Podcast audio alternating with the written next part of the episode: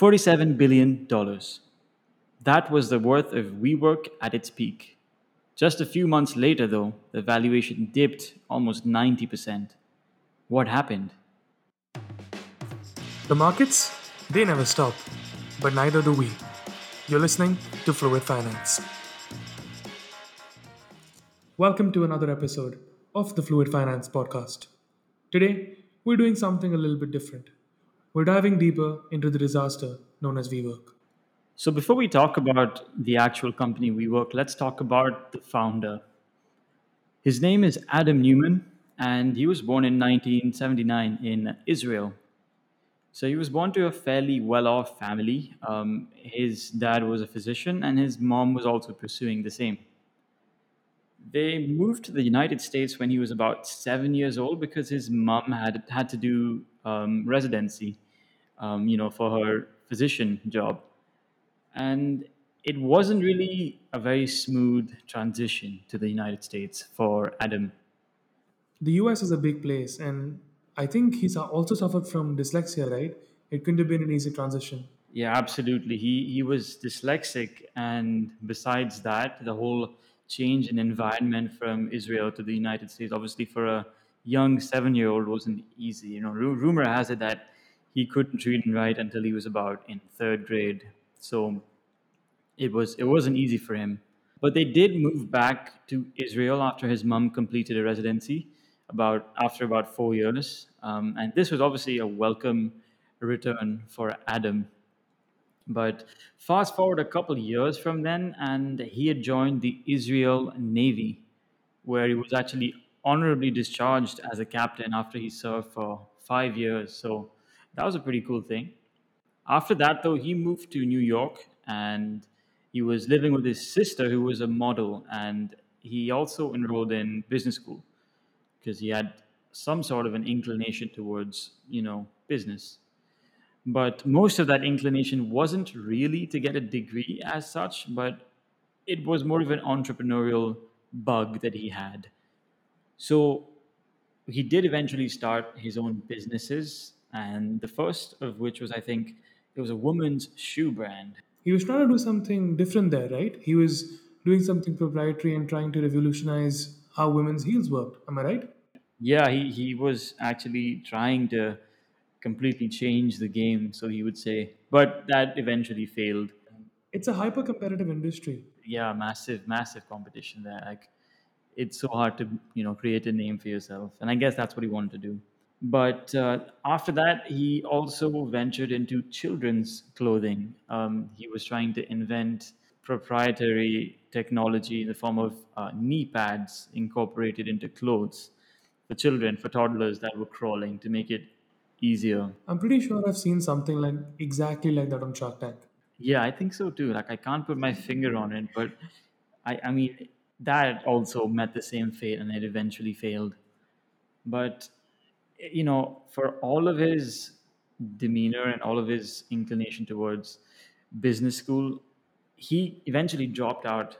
Um, and while he was not as successful an entrepreneur yet, he was extremely charismatic, and that often was a useful trait when trying to reel in investors.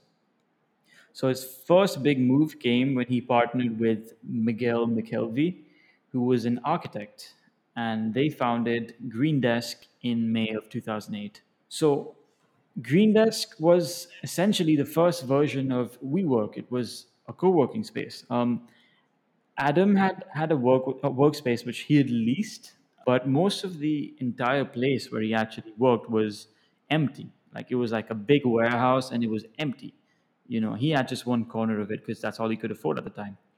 So he had this brilliant idea and he approached his landlord and he asked if he could sublease parts of the warehouse. The idea was to sublease it from from the landlord and then further lease that to other tenants looking for business working space. So he began looking for tenants to rent out these spaces to form essentially the first co working space for Adam Neumann.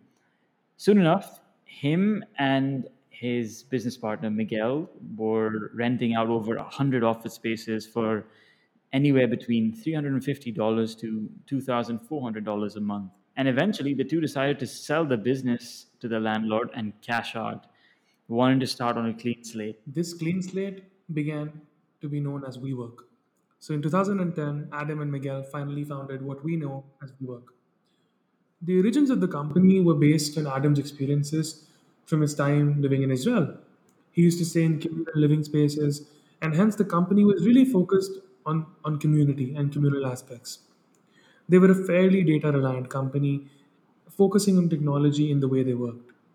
Gathering information about how their tenants worked and what features they most used, among other data sets, were used to as- ascertain where to build next and where they, you know, where there's higher demand for property for these co-working spaces.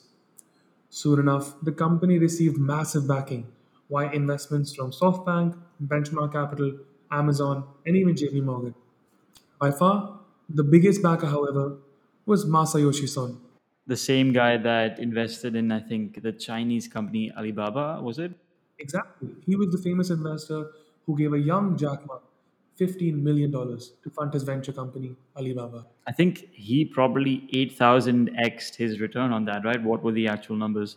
That investment was worth over $130 billion as of 2018. That's that's absolutely staggering. Most of the Chinese companies actually have done phenomenally well, and the people who invested in them are billionaires today. I guess that's why they're the one of the fastest growing economies on the planet. Son had a brief 12 minute meeting with Adam Newman. I know, it sounds small for a massive investment, but it led him to invest $4.4 billion in Vivo. Yeah, I guess for for a man that can 8,000x his investment, 12 minutes is probably what he has time for. Exactly. So Son really believed in Newman, which gave the latter, that being Newman, a lot of confidence. But perhaps that was the reason as to why it all came crumbling down for Adam. Adam Newman and WeWork were obsessed with growth. And I think it's very important to understand that growth always comes at a cost. Always. So they believed in the philosophy of growth at all cost, which sounds great, but you don't realize the impact that philosophy can have on the financial statements of a company. They deployed money rapidly from their investments, and they acquired and ran 847 locations across 120 cities globally months within their starting. And they also had the biggest private office in Manhattan and central London at one point. Just imagine the costs for those beasts. Just imagine being the largest landlord in Manhattan and central London. I think they were doing over a million square feet at, you know, like maybe six, seven months into the company being funded by SoftBank and so on. So WeWork's business model, however, was, you know, it was, it was very different um, to what it was described as uh, by the founders. So WeWork, while commonly described as a tech company, mostly by founders and employees, it wasn't really a tech company. At the end of the day, when you know everything is said and done, they essentially are landlords. Okay, they're very tech driven, very data driven, you know, because it helps them make better business decisions. But think of any top company in today's world, whether it's a, a business selling clothes or an investment firm or literally even children's clothes. At the end of the day, they're all reliant on data from their customers, you know, based on what they like, what they don't like. They use all of that to make better business decisions. It's the only smart thing to do for any business, right? So this wasn't necessarily anything proprietary. The subleasing industry in general isn't necessarily the most lucrative industry to work in, owing to the very high overheads involved in running any of these businesses. So, how was a mega landlord business supposed to make explosive returns and achieve magnanimous scale like tech companies such as Amazon? Despite billions of dollars of funding, WeWork wasn't even close to turning a profit. Like not not even half a mile, half a country mile. It wasn't even close. The curtain was about to fall on the facade of WeWork. The company did have some inherent risks with its business model. Most building leases today and back then even were about three to five years. So if you and I wanted to go and lease out a building, most likely we'd be doing a deal for three to five years because that's in favor of our risk appetite as well as the as well as the landlord. WeWork, however, had an average lease tenure of 15 years, which is three to five times. And there was a reason behind this, right? Many people didn't believe that WeWork's model was entirely scalable. They knew of the subleasing industry and they knew how competitive it was. So when Adam went to them asking for these leases, they sort of denied Adam from having these leases. Many of the landlords did. So him being the risk-taking person he was, said, you know what, your average lease is three to five years. I'm gonna triple, quadruple that for you. I'm gonna make it 15 years. Exactly, and that was one of you know that was pretty much a deal you couldn't say no as a landlord because this is very problematic for uh, WeWork as a company, but it was great for the landlord because think about it. Doesn't matter how much you know the spaces were occupied. It doesn't matter what their occupancy was. The landlord would be getting a fixed amount every year. So effectively, they were reliant on property prices being high and in demand to sustain their spending. Considering the cyclical nature of the real estate industry, as made obvious by crashes such as the 2008 bubble, this was not necessarily the safest or even half safe a bet. When occupancy dipped too low or property prices fell, WeWork would be bleeding money like a waterfall. You know, honestly, I like to think of WeWork as a hotel more than anything. Occupancy rates are super important, even to them. Absolutely, I, I totally agree. So when we were planned to go public via an IPO in September 2019, just three or so years ago, and this was when the real issues with the company began to come to light. As we know, IPOs require prospectuses to be released, and the public gets to know what they need to. And judging by the hype we've just witnessed in 2021 and 22, everybody should be, you know, reading every syllable of their prospectus. SoftBank's share price was under pressure. This led them to backpedal from an intended investment of 18 billion in WeWork down to just 2 billion dollars. This caused panic, as it naturally would, and a stir amongst potential investors, as they perceived this as Masa Son was beginning to lose faith in his investments. So during an IPO application, a prospective company literally goes public. As I mentioned earlier, they have to declare financial information, their prospectus, and everything in between to these potential investors, be it, be it retail investors or institutional.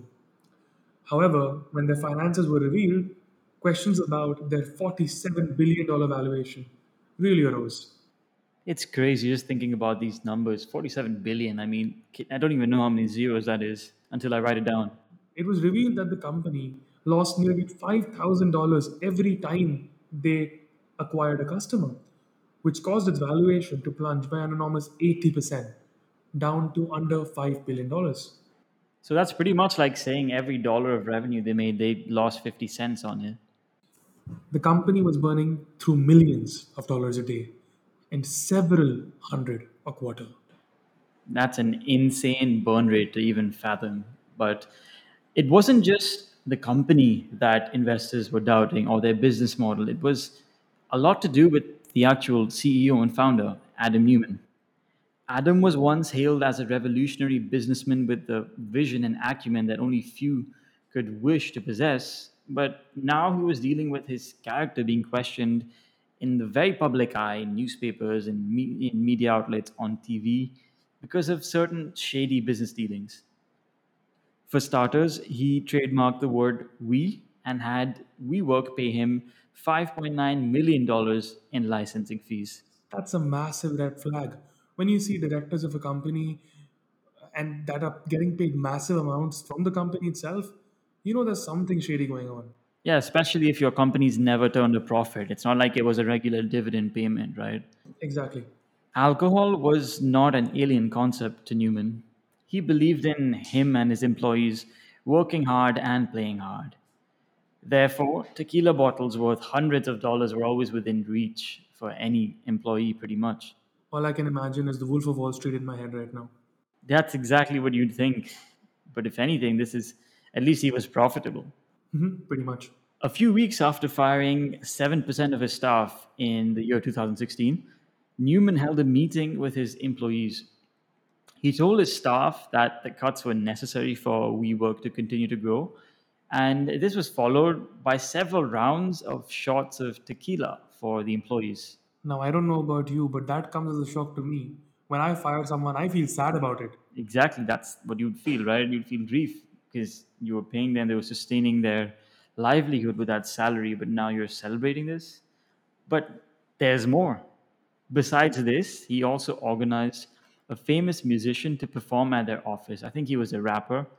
And, you know, a few employees enjoyed the, the alcohol and the dances, and they danced as well. But others stood and watched. They were very bewildered that firing 7% of the company uh, for cost cutting was being followed by spending tens of thousands on ludicrous, unnecessary items like expensive alcohol and musical performances. Just weeks apart, that too.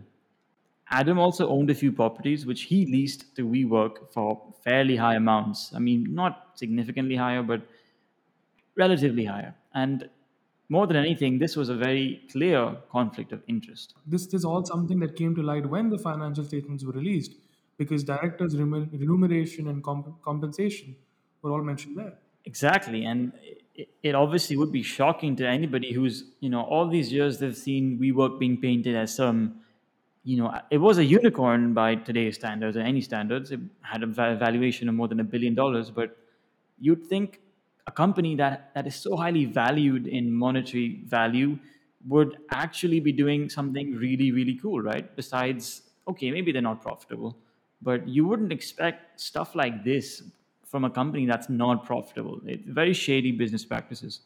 But that wasn't enough. He also borrowed millions of dollars from WeWork with interest rates that were generally below 1%, which is nothing. These are known as arm's length transactions, and they can often be a conflict of interest. At one point, he even bought a $60 million jet, which was again all over the news. Um, and the company went on to lose 1.6 billion that year. Now, I'm going to play devil's advocate for one minute. He did need a jet, right? He, of course, needed a jet because he was traveling to Shanghai, Delhi, Oslo, all these places on a weekly basis, you know, sometimes with a gap of just a few days. And with the jet lag and you know having to deal with investors, you you, you understand that he needs a private jet because he can't afford to be late for these meetings. He can't afford to go through cancellation of flights, right? Which is fairly common in the aviation industry. But did he really need a $60 million jet when his company was losing like 3 billion when, when, they, when they made 2 billion in revenue? I mean, it's really not the, the smartest thing to do, is it? One would say it's just more of his extravagance, right? Adam sold hundreds of millions of dollars of WeWork stock. Perhaps this suggests that he himself doesn't believe in the company that he founded and runs. Seems like a lot of red flags to me. Way too many. And, you know, you're not alone in that judgment because his behavior was also described as eccentric and not at all fitting for that of the CEO of a publicly traded company. According to the accounts of former employees and friends, Adam once tried to smuggle cannabis from the United States to Israel in a private jet that he chartered. The crew found the stash in a cereal box upon landing, and they immediately flew back without even taking Neumann along. So they left him stranded there. That's actually kind of funny. I, I would say so. With reports of Adams' shady dealings and business practices, there was extensive pressure for him to step down, which he was eventually forced to do in September of 2019, around the same time the company went public. Adams' severance package included a 450 to 500 million dollar buyout, which might seem like a huge amount, And it and it is. It certainly is. But it's a far cry from the value of its stock, which was 14 billion dollars at its peak. The investors, however, lost billions and billions of dollars, and the employees lost their jobs. Many of them accepted their lower salaries and stock options to compensate for that, but most of those ended up being worthless when the company finally listed on the stock market for around 9 billion, a fraction of the previous proposed IPO valuation of 47 billion dollars. Wow, man, that's almost like 80, 85% down. That's just crazy. Today, WeWork stock price has been hovering around $7 a share. And we have a new CEO, Sandeep Mathrani. One of us exactly. only on paper because he's actually American Indian. But I think WeWork is a fascinating story because it tells us about companies and their extravagant CEOs and lifestyles and how often it can all come crashing down within seconds. And I think, if anything, this story teaches us that, first of all, don't take anything for granted, right? And second, valuation isn't everything. At the end of the day, if you don't have cash flow, it's not going to be very sustainable. I mean, today when we see hundreds of unicorns come up across the world, not only in India, we have to keep in mind that yes, there might be companies with solid fundamentals and great investors, and they might be doing good things. But we have to keep in mind that a company is only as good as its leadership, and also that it's important that the company actually does earn money in the future.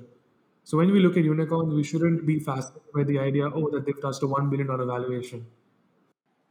So, this was a story of how WeWork went from being one of the most valuable companies of all time that was not publicly listed to pretty much just another company listed on the stock market.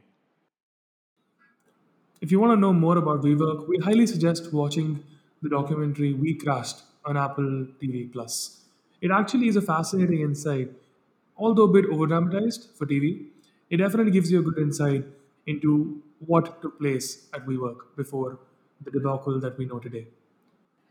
And that was a deep dive into WeWork, its business model, and how it all came crashing down with Adam Neumann. Thanks for listening. See you next week.